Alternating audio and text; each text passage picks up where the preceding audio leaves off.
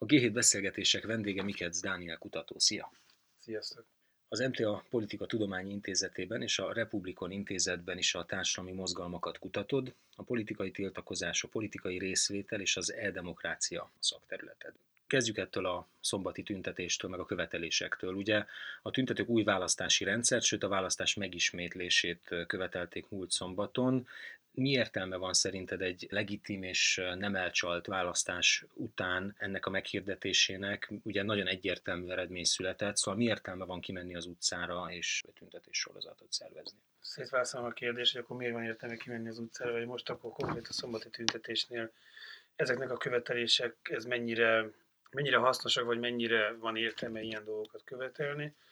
Azért az, hogy, hogy akkor a politikailag elfogadják legitimnek, vagy akkor jogilag elfogadják legitimnek a kormányt, vagy a választást, illetve vagy a majd felálló kormányt, illetve a választások eredményét azért az két külön dolog. Azért például a Fidesztől is láttuk azt, hogy korábban is, főleg ugye 2006-ban a maga az összedi beszédnek, amíg a kiszivárogtatása után ők tulajdonképpen Gyurcsány Ferencet nem fogadták el politikai értelemben legitim kormányfőnek, hogyha emlékszünk arra, akkor kivonult mindig a Fidesz, amikor a akkori miniszterelnökként Gyurcsány Ferenc felszólalt. Az, hogy új választásokat kellene tartani, hát valóban például mondjuk arra emlékezhetünk, hogy az osztrák elnök választásnál volt ez, hogy ott ilyen szabálytalanságok történtek, ott is a, ugye ott a levélszavazatoknak sokkal nagyobb a jelentősége, mert ott belföldön is lehet levélben szavazni, és ott derült ki, hogy voltak szabálytalanságok, és akkor ezért ismételték meg a, az elnök választást. Oké, okay, válasszuk szét jogilag és politikailag a legitimitását ennek a választásnak. Azt mondani, hogy ez eh, itt nincs politikai legitimáció, ha jogilag el is fogadjuk ezt az eredményt, az szerinted megalapozott, vagy pusztán egy érzelem kivetülése, ami kiviszi az utcára százezer embert? Itt nem csak arról van szó, amit konkrétan most akkor milyen esetleges visszaélések történtek, vagy, vagy akár csak mondjuk bénázások, mert ott a szavazókörökben rossz nemzetiségi listát adtak a, a pártlistáját, stb. Nem csak erről van szó, hanem arról is, hogy valaki mondhatja azt, hogy nem, ez egy olyan választási rendszer, amelyik olyan szinten torzít a, a kormány felé, a Fidesz felé, és nem csak maga a választási rendszer, hanem a, maga a kampány, a közpénzek felhasználására, a kormány hirdetések, ezek egy olyan struktúrát vagy egy olyan eljárás teremtettek, amiben nem volt fel az eljárás, és akkor azt mondhatja valaki ezek alapján, hogy, hogy nem tartja politikailag legitimnek. Tehát ez egy, ez egy ilyen szempontból egy védhető vélemény. Hát igen, ugye ha csak a választási rendszert vizsgálnánk, ugye az nagyjából köztudott, hogy mondjuk ha az angol száz elvek mentén szerveznénk itt a választásokat, akkor 85%-os, és ezt ugye Szijjártó Péter is mondta talán, 85%-os többsége lenne most a parlamentben a Fidesznek, míg mondjuk, hogyha holland rendszert vezetnénk be Magyarországon, akkor talán éppen csak meg lenne egy-két mandátummal az 50%-os többségük. Ezért jogos tüntetni? Hát, hogy mi jogos, vagy mi nem jogos, ez tulajdonképpen a, ott dől el, hogy ki tudja jobban átvinni a saját üzenetét, vagy ki, ki ad mondjuk egy olyan magyarázatot, amely egy a külső támogatók számára meggyőzőbbet. Ilyen szempontból a tüntetés maga az egy olyan valós időben zajló politikai csatározás, amiben különböző érdekek és vélemények feszülnek egymásnak. Az, hogy ez legitim követelés vagy sem, az mellékes ahhoz képest, amennyire lehet hatékony ez a követelés a tüntetők szempontjából. Tehát, hogy ilyet követelni, annak ugye mit szolgált a követelés? Nem csak arról van szó, hogy akkor én a döntéshozót úgy akarom befolyásolni, hogy számomra kedvező döntést hozzon. De ugyanakkor lehet, hogy követésnek egy olyan funkció is, hogy kialakítson egy olyan közeget, vagy egy olyan kollektívumot, amelyik egy, egy csoportot tud, vagy a tiltakozó csoportból egy, egy sajátos közösséget tud kovácsolni, létrehozza a kollektív identitást, és ez a követelés lehet ilyen szempontból nem annyira konkrét, nem annyira szakpolitikai, hanem sok esetben, sok esetben sokkal elvontabb. De mi a helyzet akkor, hogy ez a követelés teljesen elrugaszkodott, és így ránézésre megvalósíthatatlan? Tehát, hogy egy, egy egy, egy stabil többséggel, és ugyan sok-sok, ahogy te is mondtad, bénázással, vagy adott esetben, nem tudom, szavazók fuvarozásával, tehát teljesen tudatosan, de mégiscsak marginálisan torzító eredmények esetén a Fidesz miért mondja azt, hogy, hogy bármilyen követelésnek is eleget tenne. Tehát az a kérdésem, hogy van-e értelme egy olyan követelést, ugye kettő dolgot követelnek, hogy alakítsák át a választási rendszert, és hogy tartsunk egy új választást. Főleg ez utóbbi. Tehát, hogy van-e értelme annak, hogy egy olyan célkitűzést fogalmazzunk meg, ami ránézésre teljesen fölösleges. Azon túl, hogy egy közösséget teremt. Tulajdonképpen a, ezeknek a választás utáni tüntetéseknek vagy mozgalmaknak azért az az egyik lényege, vagy az a fontos felismerés, hogy akkor valamilyen fajta csalás történt. Tehát nem volt korrekt, vagy, vagy nem volt a, a, az eljárás tiszta. Nem gondolom, hogy ez egy olyan mértékben történt volna itt most bármifajta visszaélés.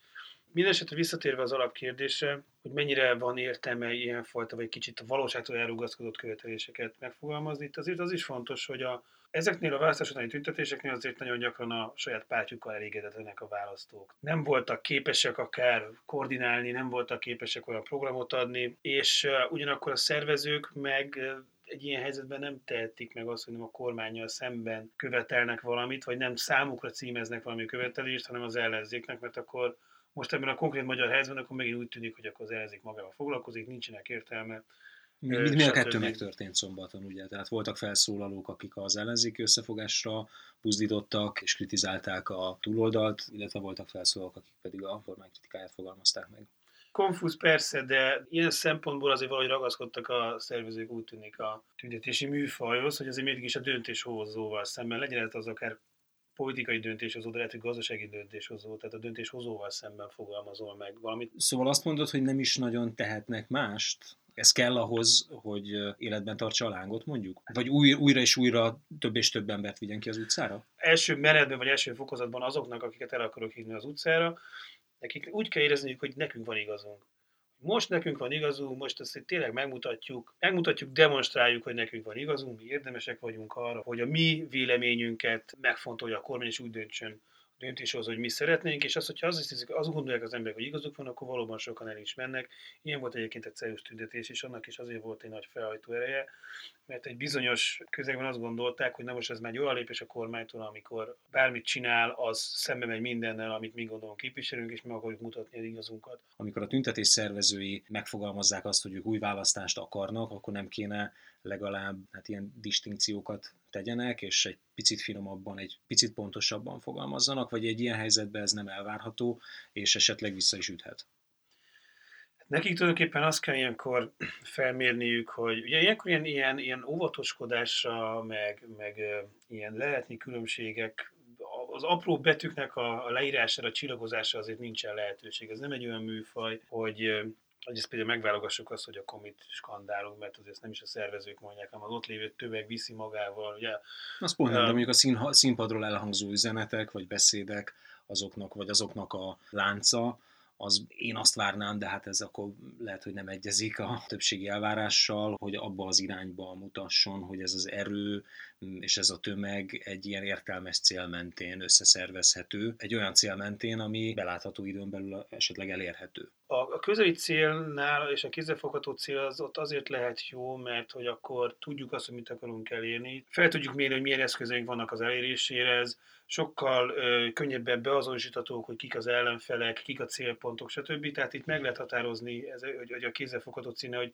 mit tegyünk. Viszont Tehát kevesebb embert mozgat meg, vagy kevesebb érzést vált ki? Igen, cél. pontosan viszont a, a távolabbi cél meg ott sokkal erősebb lehet az emóciós töltet, sokkal könnyebb arra felépíteni egy erős kollektív identitást. Tehát, hogyha egy olyan célt jelölök ki, hogy ne legyen netadó, bum, nem lett, oké, elértük a célt, ugye, akkor mit csináltak a szervezők? Azt, hogy csináltak még egy tüntetést, mert vitte magával egyébként, volt erre igény, hogy legyen megint tüntetés, hogy akkor biztos ne legyen netadó, és akkor jött az átkeretezés, hogy lám akkor mi történik, ugye ez az orosz barátság Orbának, ugye akkor folyt az ukrán válság, mi van akkor a, a kitiltási botránya, mi van itt az áfa csalás, amikor a mindenféle, nem tudom, lisztet meg, meg búzadarát utaztattak Szlovákiába, hozták vissza. Tehát meg volt egy olyan próbálkozás, hogy átkeretezzék. Azt lehet mondani egyébként, hogy kézzelfoghatóbb módon, tehát számszerűen eredményesebbek azok a típusú tüntetések, ahol kisebb, elérhetőbb konkrét célok vannak megfogalmazva, mint azok, ahol közösségépítő és identitásképző jelleggel valami nagyot álmodunk, és annak a mentén próbáljuk meg hosszú távon mozgatni az embereket. Tehát eredményesség szempontjából kategorizálni lehet a tüntetéseket, vagy azért ez nem ilyen egyszerű. Az eredményességnek is több típusa van, több fajtája van. Az a látvány, hogy akkor itt a, a jobbik ifjúsági tagozat és a, a nem tudom, a Momentum együtt tüntet, teljesen más világnézetek, vagy Így van, tehát lengtek az árpácsávos zászlók, és közben Pontosan a DK-s nyugdíjasok én még ilyen szilárványszínű zászlót is láttam.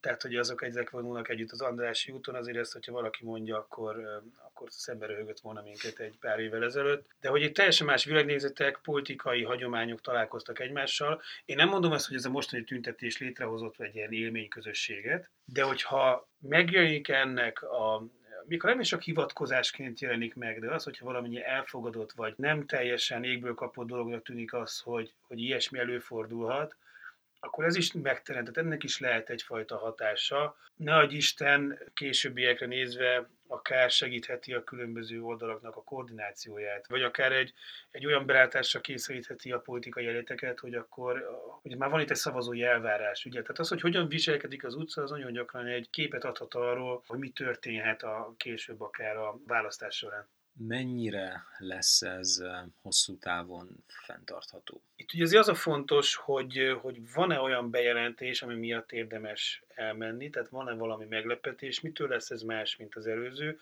Ami miatt egyébként a második tüntetésnél a nagyobb dobás szokott lenni, mint az első, az azért szokott lenni, mert hogyha valaki úgy gondolja, hogy lemaradt az elsőről, vagy akkor most ez tényleg olyan erős volt, hogy akkor én is elmegyek, mert akkor meg tudom mutatni. Vagy annyira jó volt, hogy aki már ott volt, az, az még egyszer szeretne ott lenni.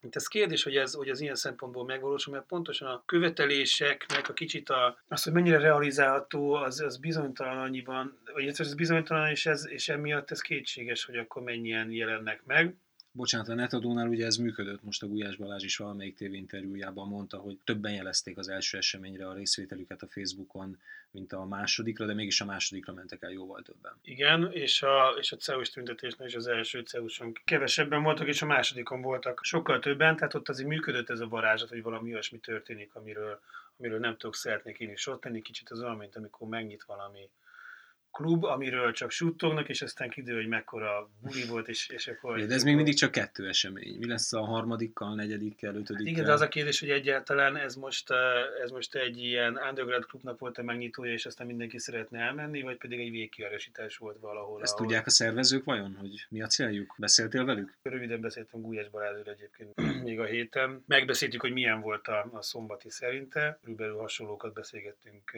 mint itt. Az ő céljuk valami olyasmi lehet, hogy erről nem beszéltem velük, hogy az ő, ugye az egész csoportnak a célja az lehet, hogy azért itt már nem arról van szó, mint korábban, és én az én érzésem szerint, mint 14-ben, hogy mérgesek vagyunk az ellenzéki pártokra, és akkor jöjjön valami új.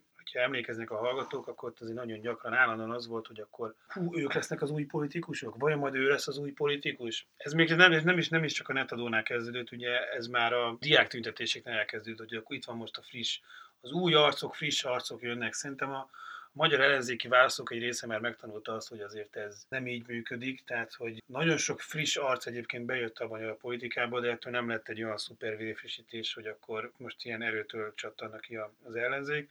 Tehát itt már valószínűleg valami másfajta elvárások, vagy másfajta szerepei lehetnek a, a mozgalmároknak, az aktivistáknak. Én azt gondolom, hogy például Gulyás Mártonnak a, az a koncepció, hogy amikor valamennyire, bizonyos szinten támogatja a pártokat, és sokan azt mondják, hogy ne, hogy, hogy maga, maga egyébként a, a cél az, az, az becsülendő, de vagyis a kivitelezés az, az valahogy félresiklott. Ugye sokan a, Már a közös ország mozgalom. A közös ország mozgalom persze, meg ez a, a, az esélyes jelölt, tehát ez megint egy olyan technológiai vita lett, mint, a, mint az összefogás, és elvészett tulajdonképpen maga, hogy mi is, a, mi is az ellenzéki politikai ajánlat. De hogy maga az, hogy akkor a politikai szereplők, és akkor a, az aktivisták, mozgalmárok, vagy civilek, hogyha úgy tetszik, valahogy tudjanak saját szerepet találni, amelyik nem kizárják ezek a szerepek a másikat, vagy nem egymás mellett feszülnek ilyen szempontból ezek a szerepek, hanem meg egy, tudják egymást támogatni. Talán ennek a felismerése folyik, és ez ilyen szempontból ez, ez szerencsés az ellenzéki politika szempontjából. Tehát azt mondod, hogy ennek a tüntetés sorozatnak, vagy illetve a szervezőknek nem feltétlenül az van a célkeresztjében és a horizontján, hogy ők most egy új politikai formációvá szervezzék össze ezt a színes társaságot, és lépjenek be a politika porondjára, hanem mint ahogy a Gulyás Mártodik, megtámogatni őket a háttérből, rájuk is nyomást gyakorolva, hogy egyébként a meglévő politikai palettán működő pártok azok mondjuk kezdjenek el összefogni, most csak mondtam valamit. Itt lehet egyébként a, egy ilyen politika és civil összefogásnak az egyik legfontosabb hozadéka, hogyha a civil láb, ez a civil infrastruktúra bizalmat tud kölcsönözni az ellenzéki pártoknak, hitelességet tud nekik kölcsönözni. Ez persze az kell, hogy a politikai pártok pedig megmutassák a hajlandóságot arra, hogy akár tehát, hogy képesek visszaadni a saját hatalmi pozíciókból, éppen azért, hogy elérjenek egy közös célt. Köszönöm szépen a beszélgetést. Én köszönöm a meghívást.